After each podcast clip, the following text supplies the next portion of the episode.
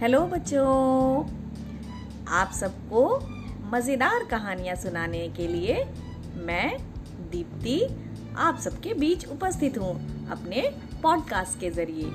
तो बच्चों, आज हम लोग एक मज़ेदार कहानी सुनने वाले हैं। आप सब सुनेंगे ना? तो मैं शुरू करती हूँ।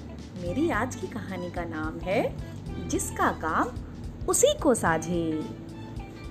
तो बच्चों, एक धोबी था। उसके पास एक गधा और एक कुत्ता था। धोबी अपने कुत्ते से बहुत प्यार करता था और उसे दूध रोटी खिलाता था और उसे रोज नहलाता था और घर से बाहर जा, जाते समय उसे खूब प्यार से दुलार और पुचकार करता था। लेकिन वो धोबी अपने गधे को कभी भी प्यार नहीं करता था। और उससे खूब मेहनत कराता था। सारा दिन बेचारा गधा ढेर सारा बोझा लेके तालाब तक जाता और वापस सामान लेकर आता और पूरा दिन मेहनत करते करते वो थक जाता था। लेकिन फिर भी मालिक अपने गधे से प्यार नहीं करता था। एक दिन गधा और मालिक शाम को काम करके वापस घर लौटे। और मालिक थक कर चूर हो गया और सो गया। जब खूब रात हो, घनी रात थी, तभी एक चोर धोबी के घर में घुस आया। उसके घुसने की आहट गधे ने सुन ली, लेकिन उसने देखा कि कुत्ते ने तो भौंका ही नहीं। तो गधा बोला, ए, सुनो तो देखो, घर में शायद कोई चोर घुस आया है। तो कुत्ते ने लापरवाही से बोला, अरे जाने दे, तू अपना काम कर। मैं अभी आराम कर रहा हूँ। तो गधे ने कहा, मालिक तुमसे कितना प्यार करते हैं और उन्हें तुम पर पूरा भरोसा है। तो तुम अपना काम क्यों नहीं करते हो? जाओ, तेज़ी से भौंको ताकि मालिक जाग जाए। और ये चोर भाग जाए। तो कुत्ते ने कहा, तू अपना काम कर।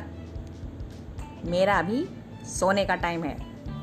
मेरा मन नहीं है भौंकने का, इसलिए मैं नहीं भौंकूँगा। मैं अभी सो रहा हूँ। तो गधे ने कहा, अरे, भौंकोगे नहीं तो ये चोर सारा सामान चुरा ले जाएगा। कुत्ते ने कहा, तू अपना मुँह बंद कर। बहुत बोलता है, अपने काम से काम रखा कर, ज़्यादा किसी के काम में टांग मत लड़ाया कर। तो गधा चुप हो गया। और उसने सोचा कि अगर ये कुत्ता नहीं भौंका तो ये चोर तो हमारे मालिक का सारा सामान चुरा कर भाग जाएगा। और बेचारा हमारा मालिक बड़ा परेशान होगा। तो गधे ने अपने मालिक के भले के लिए सोचा और रेकना चालू कर दिया। खूब ज़ोर ज़ोर से।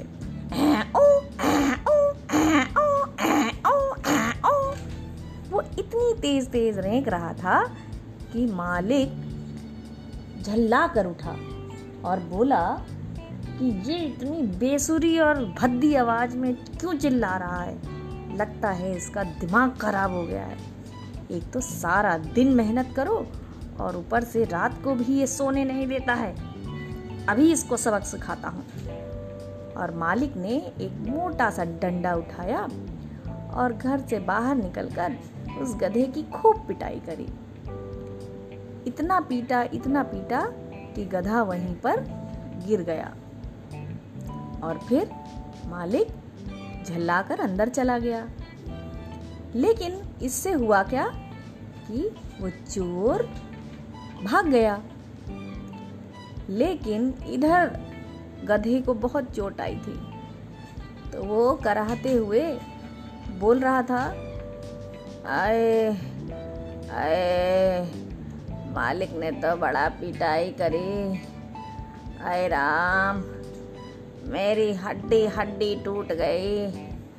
आए, मैं तो मालिक के भले के लिए ही चिल्ला रहा था। उल्टे मालिक ने मुझे ही पीट डाला। आए आए। लेकिन दूसरी तरफ़ वो कुत्ता गधे की ये हालत देखकर खूब ज़ोर ज़ोर से हंस रहा था। तो गधे ने उससे कहा, आए, तुम्हारा काम था भौंक कर उस चोर को भगाना, मगर तुमने अपना काम नहीं किया। अगर तुमने समय रहते भौंक दिया होता तो आज मेरी ये हालत नहीं होती। अब दूर खड़े खड़े हंस क्यों रहे हो? आए, तुम्हें मेरी हालत पर तरस नहीं आता। आए तो कुत्ता और ज़ोर से हंसा और बोला, मैंने तुझसे कहा था ना तू अपने काम से काम रख। लेकिन तुझे तो दूसरे के कामों में टांग अड़ाने की आदत है। इसीलिए मैं ना कहता था, जिसका काम उसी को साझे और करे तो डंडा बाजे